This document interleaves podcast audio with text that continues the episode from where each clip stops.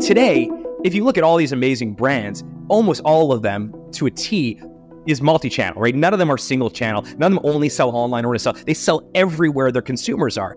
And so what we're trying to do is is not only make sure the things you want to do right now are available and are robust and are world class today, but also the stuff you may want to do in years from now, whether it's AI based commerce or it's things in Web three or it's all this, you know, uh, our augmented reality. We're working on those things now, not because people want them right now, but because we anticipate in the future they may. From McKinsey Strategy and Corporate Finance Practice, I'm Sean Brown, and welcome to Inside the Strategy Room. You just heard from Harley Finkelstein, an entrepreneur and innovator who's president of the e commerce platform Shopify. During today's episode, Harley speaks with our senior partner, Erik Roth, in the latest of our Committed Innovator series of conversations. Their discussion is essential listening for anyone interested in learning how to create and build a business that scales. Harley speaks with Erik about what it means to be an entrepreneur and why starting a side business makes sense, and how the t shirt business that he started in college led directly to him serving as the president of Shopify. And a quick reminder you can find other episodes in our innovation series via the link in today's show notes. And now, here's Erik. So, Harley, welcome to the show. So pleased to have you with us today. Erik, great to be here. It's a great honor. So, let's jump right into it you're by every stretch of the imagination and criteria a true entrepreneur and innovator. Take us back to the beginning. How did you start creating companies, bringing things to the world from ideas? I think there are two types of entrepreneurs generally. I think there's entrepreneurs by necessity, entrepreneurs basically that have no choice but to start a business to survive. And that's sort of like, that's my grandparents and, and, and frankly, my father. Then there's sort of a different type of entrepreneur, which is entrepreneurship uh, based from, from, a passion perspective, something that they really want to do, and entrepreneurship is the vehicle to do so. And that was that's where I fall. When I was 13 years old, probably like you, I went to a lot of bar and bat mitzvahs, and I thought the coolest people at these bar and bat mitzvahs were the DJs. I mean, they were like magicians to me. They would take a crowd of 300 people sitting down eating, you know, rubber chicken dinner, and within 30 seconds there'd be a conga line. And I just thought that magic that they were able to create with music and their voice and energy was just the, the coolest thing I'd ever seen. And I really wanted to be a DJ. But at 13 years old, I looked like I was eight years old. I had no DJ skills whatsoever. Nobody would hire me. And I had this crazy idea when I was when I was 13 to start my own DJ company and hire myself. And I think that was sort of the that was my introduction to entrepreneurship as a tool to, as I mentioned, to survive, but also as a tool to solve problems like I want to be a DJ and no one's going to hire me.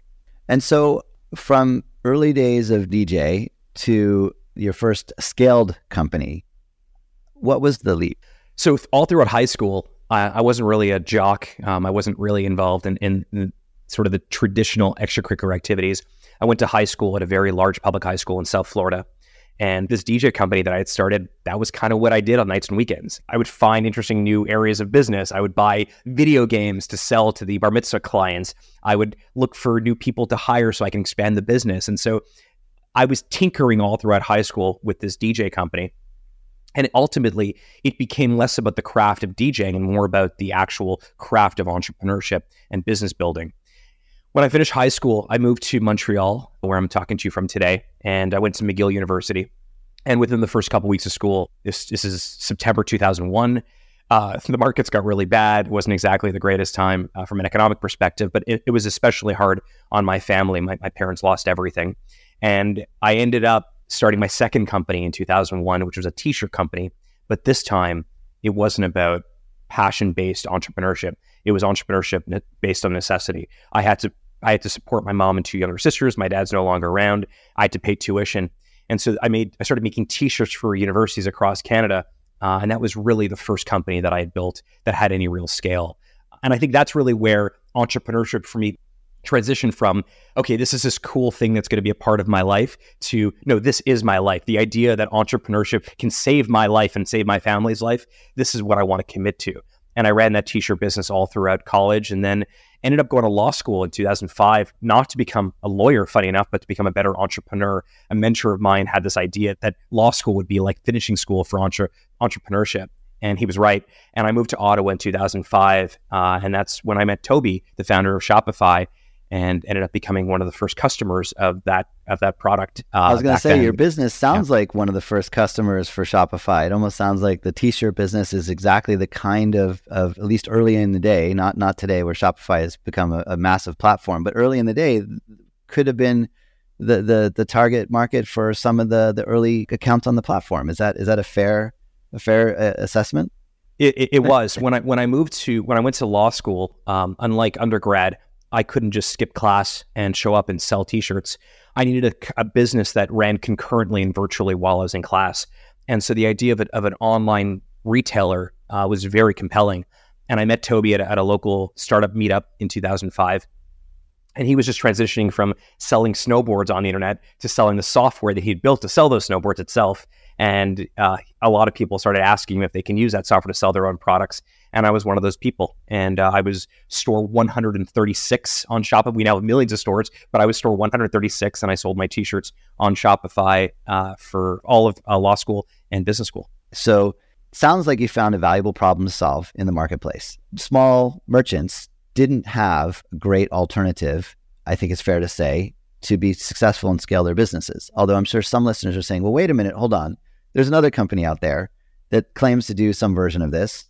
How, in a world where they existed, and it was a different company back then than what it is now, did you say, look, there's a juggernaut emerging called Amazon, but we think there's a, a market for something different? How do you and Tobi sort of go through that calculus and then think about what Shopify needs to do and deliver in order to succeed? There are two fundamental ways that you can sell a product on the internet. That's the case today, and that was certainly the case in 2005. There are variations of it, but there are two general practices. The first practice is retail, direct to consumer, and the second practice is wholesale, selling through a marketplace or a third party retailer. And the idea, remember, this is 2005. So, I mean, uh, at this point, you had a couple big marketplaces. You had, you know, Amazon. You think you had Etsy at that point, and it was it was kind of new then, and, and and that was an option if you wanted to sell your product, your widget to a consumer, an end consumer.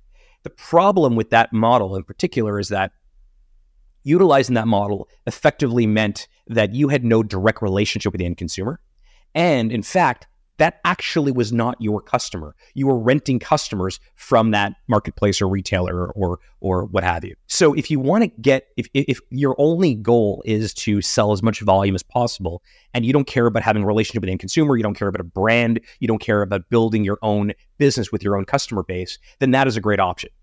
But for many many people they want to have a direct relationship with their with the end consumer. They want to be able to sell right directly to the end consumer, and they don't want to rent customers. They want to own their customer base. They want to have all the information that comes along with that. And prior to Shopify, prior to 2005, the only way to create a, a beautiful, uh, scalable, direct to consumer retailer online was to spend somewhere in the neighborhoods, no exaggeration, of about a million dollars you had all these large enterprises that would build you an online store. The idea that a small business could actually build a beautiful, scalable online store that looks great, that functions well, and sell to the consumer, that was simply out of reach. And so the reason that Shopify I think is compelling now, but was was was also very compelling in 2005 was this was sort of the first time ever that a small business was able to get the access to software and scalability that traditionally only the biggest companies could get, and they can build a real direct to consumer business. And that's not to say the market there's not a there's not a place for the marketplaces. Absolutely, there there are. Yeah. So the brand and the personal connection to the brand, which a lot of marketers find as you know critically important as you as you scale a business is creating that that interconnection, that interaction with their brand. And so Shopify effectively, if, if summarize what you said, is a platform that allows the business owner to create that relationship with their end consumer or end customer in a way that you can't do at the volume marketplaces.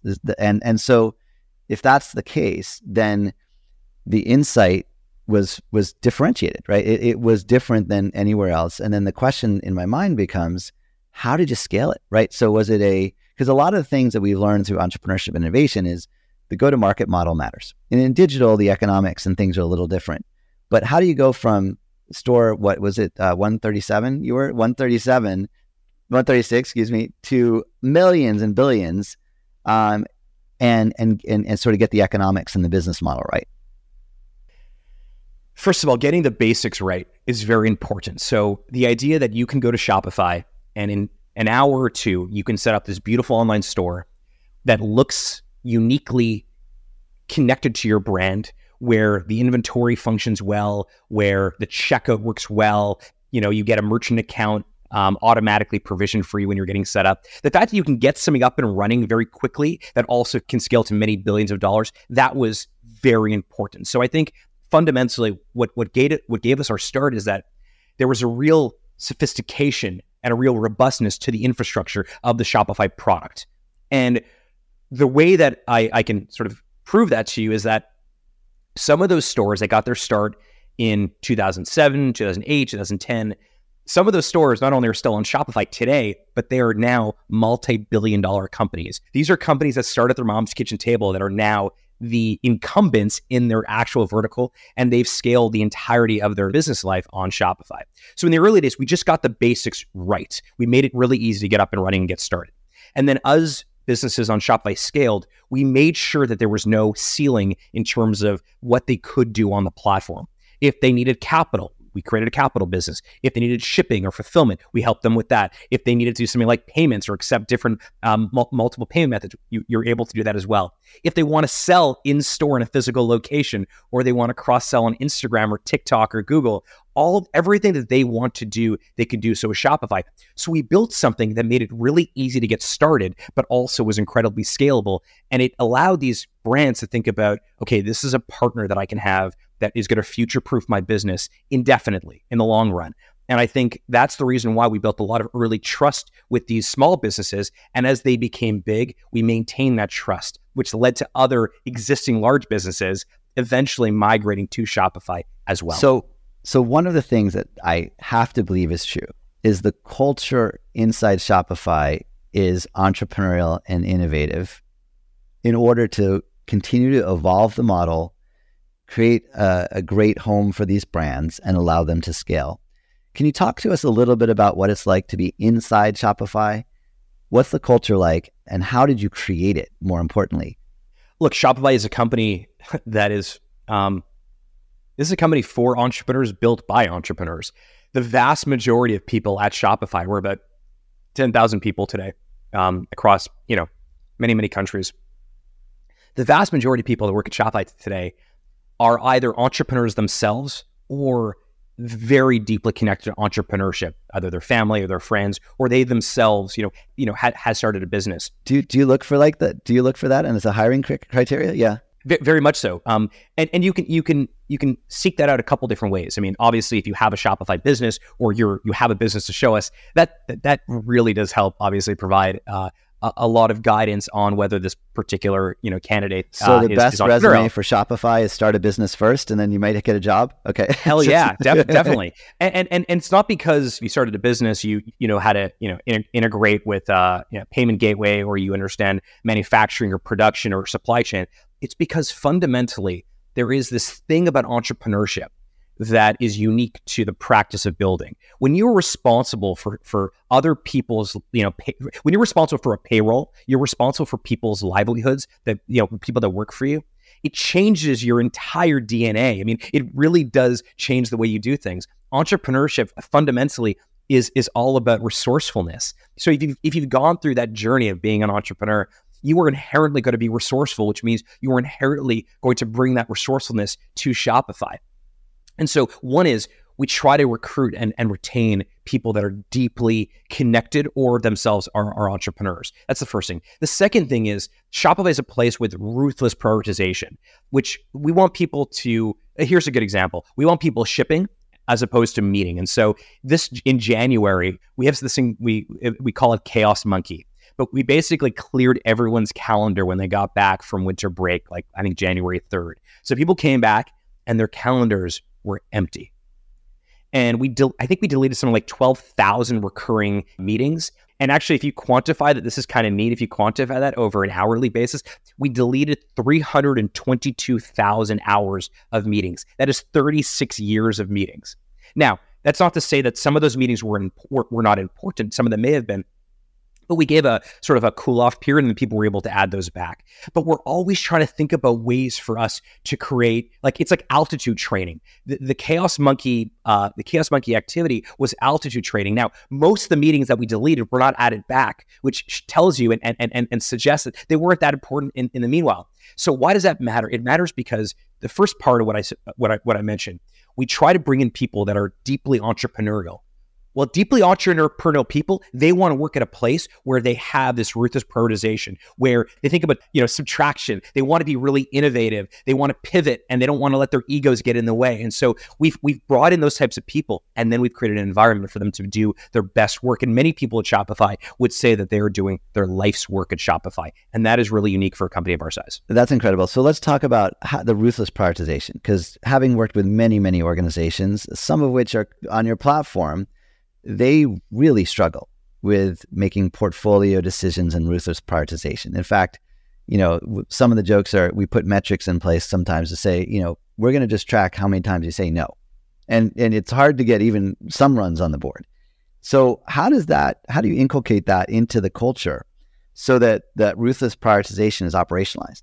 And and that's there's some big words. Maybe it's just like, look, how do you help people say no and and feel okay with it?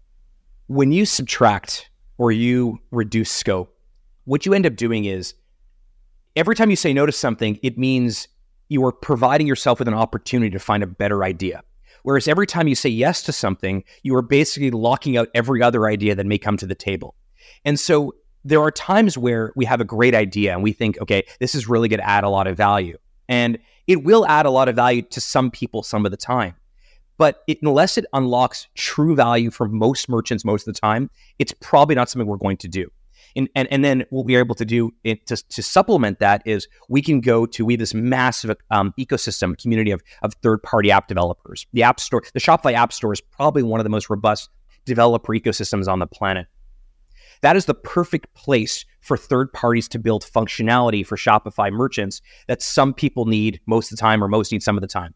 But if most people need something most of the time, we're going to build it ourselves because we believe it's going to be, it, it has to be like world class. It has to be super, um, you know, it, it has to be out of the box perfect. So we we think about our business and our product and even the markets we go into in that type of way. Let me give you an example on, on the, on the go to market side. For a long time, I mentioned that some of the stores on Shopify, the, the ones that were sort of these homegrown success stories, they are now the largest, some of the largest brands on the planet, and they've scaled really well.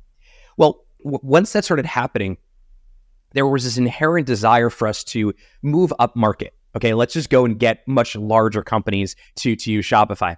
But we felt that we weren't ready for that. And part of it was we didn't really understand the enterprise market really, really well. The way they buy, the way they do procurement, integrating with their existing systems like ERP systems and inventory systems. And so what we did was we used this opportunity where we watched these homegrown stories get really big to do a deeper dive on okay, how do these massive brands work at scale?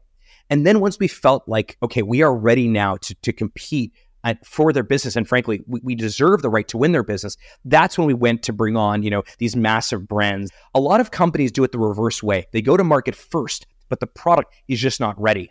And so if there's any criticism of shopify that I, I would provide is that sometimes we overbuild things but part of it is because the business that we're in effectively runs the entire business for our merchants, for the, for our customers. And so if, if, if your blog platform goes down, it's unfortunate, but you're still going to live another day. If your retail operating system, which is the role we play in the lives of these millions of stores, goes down, you don't make money.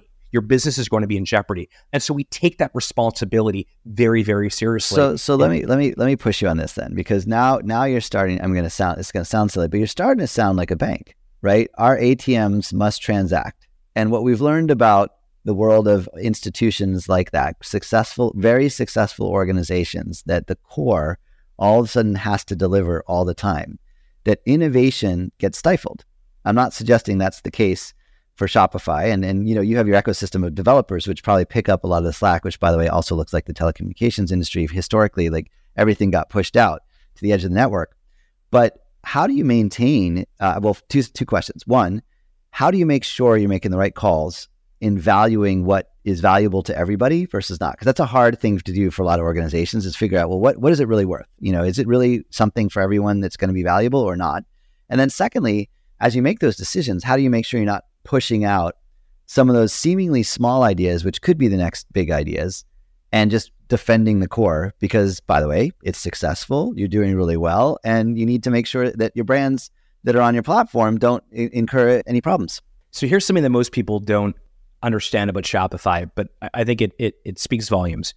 If you were to pretend that Shopify was a single retailer, you were to aggregate all our stores, let's just use the US, uh, in, in the US, for example, we would be the second largest online retailer in America after Amazon. So, why is that important? It's important because if you are the second largest retailer in America, you are entitled to incredible economies of scale. So, shipping rates, for example, or credit card transaction rates, for example, or rates on, on borrowing of capital. You get all this massive economies of scale. Well, what we're able to do because we're the platform for these millions of stores is that rather than keeping those economies of scale for ourselves, we're actually able to disseminate them to all these small businesses. So that when you were a small business and you're just getting started on Shopify, again, you're at a coffee shop or you're at your home home office, you actually are getting the rates that 10 years ago the biggest companies on the planet were getting. So what we're trying to do for the smaller brands, for the new, for the aspiring new entrepreneurs is level the playing field so they have a better chance of success. That's sort of the first bucket. The second bucket is once they get really big or once larger brands, we also, you know, need to figure out what do they need as they grow as well. Now here's the cool part. Even though you are running these massive businesses and brands at scale, you also want to be entrepreneurial and, and in so much that when you hear that Instagram now allows commerce to happen right on the platform, or you see things like live shopping on YouTube, or you see that TikTok is now embedding a checkout button inside of TikTok, you want to be able to do so. And so our job, if we want to, if we want to requalify for the right to be the retail operating system for all these brands, is that whatever they want to do, the answer is yes with Shopify. Either we do it ourselves because you know, we think it's that important, or we leverage our APIs and our third party ecosystem. But there should never be something that you want to do in commerce or retail on Shopify that where we say that's impossible. And in some cases, on the IPO roadshow in 2015, we talked this idea of omni-channel. Like, you know, these brands are going to want to sell across every surface area where a consumer exists. And you sort of you saw a lot of eye rolling in 2015 and, and on the roadshow. Yeah, yeah, but you guys are just e-commerce. Well, today, if you look at all these amazing brands, almost all of them to a T is multi-channel, right? None of them are single channel. None of them only sell online or to sell. They sell everywhere their consumers are. And so what we're trying to do is is not only make sure the things you want to do right now are available and are robust and are world class today, but also the stuff you may want to do in years from now, whether it's AI based commerce or it's things in Web three or it's all this, you know, uh, our augmented reality. We're working on those things now, not because people want them right now, but because we anticipate in the future they may. And if we think in the future they may, we have to make small bets now in order to qualify for that later. So should we stop talking about e-commerce? I mean, is it just the wrong word? It, is, it doesn't matter anymore. To your point, it's all about. I don't. I don't. I, I haven't. I haven't referred to Shopify as an e-commerce company in probably four or five years, and I believe the brands that will be most successful in the future will be entirely channel agnostic. They're going to be focused on how to serve their customer best. And so, when you see a TikTok with a checkout button, do you get nervous about that? Shopify is the commerce partner for all those platforms, and any new platform that pops up or any new functionality that pops up within a platform. So we've been integrated with Google Shopping and YouTube for many years, but you know, like now that there's something then there's like live shopping inside of Google, or now that people can actually post products underneath the video on YouTube, that's all powered by Shopify. And so the key for us though is really to make sure that we are the first call that all of these surface areas make when they want to get into commerce. And more and more because every major brand that all these that all these you know social media platforms and all these surface areas want to have integrated with them they're all shopify stores. So the thing i want you said something in passing i want to just come back to for a moment is you make a lot of small bets. So in order to do everything you just described presumably there are little pockets of activity within shopify that are already working on it how do you nurture the small bet and make it relevant and and and protect it so it doesn't get killed in the wake of something more important for the core? Because that is something that most companies do really struggle with. They'll look at all the small bets and go, up oh, too small, not clear, can't focus there. Fire over here. Let's reallocate to this in the core. How, how do you protect those? And what are you doing inside Shopify to do that? I mean, there's some times where you know a, a leader, literally, you know, has to put the proverbial their proverbial arms around the little sapling tree and say, "I'm protecting this tree because one day it may grow." And and we do a lot of that. But that goes back to the conversation earlier, Erik, around having entrepreneurial people. There are deeply passionate people who believe, like let's let's just use AI because it seems like AI is everywhere right now. Um, obviously, now everyone's talking AI, but we've been experimenting with AI for things like writing product descriptions for a very long time, knowing that at some point AI is going to get so good that all you need to do is take a photograph of a particular product, and the AI, the algorithm, will write you the most amazing, highly converting uh, product description out there or augmented reality, right? There, we have a small team of people working on augmented reality. It's, it's not to say that everyone's going to use it, but we have a lot of furniture companies on Shopify who eventually are going to want to, you know, use uh, augmented reality so you can place furniture around your apartment or around your house. That's exactly right. Another example is Web3. I mean, Web3 obviously last year was a big deal. Now maybe it's less spoken about, but for us, they're, they're, they're components of all of these massive trends that we think are incredibly valuable for commerce. So in Web3, for example, a lot of the stuff may not be that interesting. But for example, token gated commerce, we think is super compelling. The, the idea that you actually, with your token, with your NFT, you can get invited to a special Drake concert, or you can get invited to a special party with Doodles, which is this great Web3 project. But only in order to get it, you absolutely have to use this particular NFT. That is a really cool thing.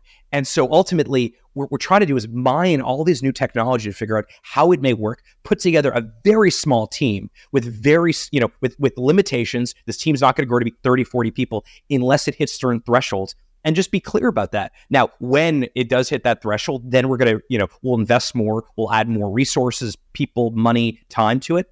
But for a long time, they have to have, we have to almost have these tiny little startups all throughout the company inside of Shopify. And by the way, that's an amazing recruiting device because people actually, like most great entrepreneurs that I know, they don't want to work in this massive corpo environment. Yeah, I'm sure there's some people from corporate environments thinking, oh, yeah, that sounds great for for you digital native uh, but we can't you can't write an org chart to do what you just said. So how, how do you actually create the organizational model within shopify to enable everything you just described? Because the org chart shouldn't matter. First of all I, I think i think way too many companies overly rely on the org chart. I have i have like I have these, um, even sort of in, in my kind of world at Shopify, I have teams that report to me that are like three person teams. And they don't necessarily fit neatly into the org chart, and that's okay. Not not everything has to fit in an organized manner. You know, I, I one thing that I think a lot about is there's a deep difference between founder-led companies and professionally managed companies. And Shopify very much is a founder-led company. So I think that there's sort of this founder mentality that you get, and you, you get it a lot easier when you actually have the, the founding team or the founder still at the company but it allows you to say, I don't really care how this fits into the org chart. I'm not going to let the org chart dictate innovation. I'm not going to let the org chart dictate that, that like, if there's something that should exist, just have it roll up to me. Like I, I, I love this stuff. I, you know, I'm, I'm already working, you know, I don't know, 70 hours, 80 hours a week. I'm happy to work another hour if it's something really compelling. And now you get back to why do you work at these companies? And that, I, and I know everyone talks about mission driven and culture and all that stuff, but fundamentally, like you actually have to believe you can't put any, you know, posters on the wall with an eagle that says leadership and expect that people are going to find that to be compelling. Shopify's mission is at its, at its core and obviously around the concept that more entrepreneurs means better things for the world. More entrepreneurs means more survival, more success, more independence, more problem solving. So if you believe that entrepreneurship is important, Shopify is a great place to work. And when you come into the company, you're often surprised of how it operates with that speed and the flexibility given we're 10,000 people. So you said founder led companies are a really important component. Well, you are a founder once again. Uh, we promised to come back to it. So Firebelly Tea, why? Why now? You don't have enough to do uh, running Shopify that you need to create a new account for Shopify. I, am the growth strategy. Uh, no, it, it, the truth is, it's really fun. I mean, I can I, I can tell you a bunch of other reasons why. Um, you know, and these are true during the pandemic. I was drinking way too much coffee. My anxiety was peaking. I needed an alternative. My best friend is a tea aficionado. He's like, "Hey, try this amazing green tea." Turns out I'd never had truly high end, incredible green tea And then I started giving it to other friends and they're like, wow, this is amazing. Now I have an entire like group of friends and family members who don't drink coffee afternoon. They drink green tea, and everyone seems to be operating at a at a super high level, and anxiety levels are reduced. And and so part of it was this discovery that most people had never had truly incredible green tea before matcha, sencha. There's a bunch of other uh, Japanese greens that we really love.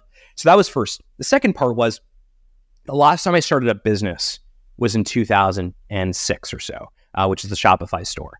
And in those days, like, you know, let's just use growth, like funnels. Growth funnel in 2006 for an online store was fundamentally just AdWords. That's all it was. It was like AdWords, the more you spent, the more you got. Whereas like it's obvious now that's not the way it's done. It, you know, content marketing is important, influencer marketing is important, social media is important. Having the brand have its own persona, almost like it's a it's a human in itself, that matters more today. And so I felt that I was a little bit out of touch with how to build a modern business. And so the the you know, the Venn diagram overlap of this like okay, this tea is super cool, and also I want to start a new business, understand what it's like.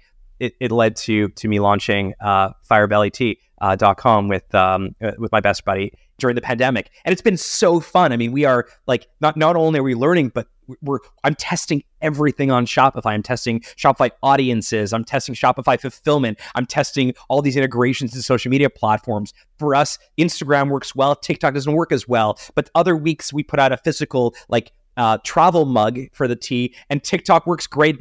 It's so fascinating. And so while I think some people like to, you know, watch football on Sundays, uh, I'm tinkering on little businesses on Sundays with my friends. Well, this has been amazing. So many things to take away from this conversation. Really appreciate your time. Really appreciate your insights. I, am hopeful that, that our listeners learned a lot from that. And thank you so much for, for joining us today. Thank you, Erik. Appreciate you having me on. Many thanks to Harley and Erik for taking the time to share their thoughts with us today. And thank you for joining us. We hope you enjoyed the conversation. You can find other episodes in our innovation series via the link in today's show notes. And as always, if you'd like to share feedback or an idea for a future podcast, we encourage you to email us at itsr at mckinsey.com. You can also share your ratings and reviews on your favorite podcast player, with many thanks to everybody who's already done so. We really appreciate your comments and feedback and encourage you to keep them coming. If you enjoyed today's episode and you'd like to subscribe, just follow our weekly series on your favorite podcast player, where you can also access our entire library of previous episodes. We also offer an Inside the Strategy Room podcast collection page available at mckinsey.com slash ITSR for Inside the Strategy Room, where you can easily search all of our prior podcasts across six major themes, including innovation, and also access written transcripts of those conversations. Finally, if you'd like to receive alerts on our latest publications and insights, just sign up on our Practice Insights page at mckinsey.com slash SCF for strategy and corporate finance, or follow us on Twitter at MCK Strategy, or connect with us on LinkedIn at the McKinsey Strategy and Corporate Finance Practice page. Thanks again for listening. We look forward to having you join us again next week inside the Strategy Room.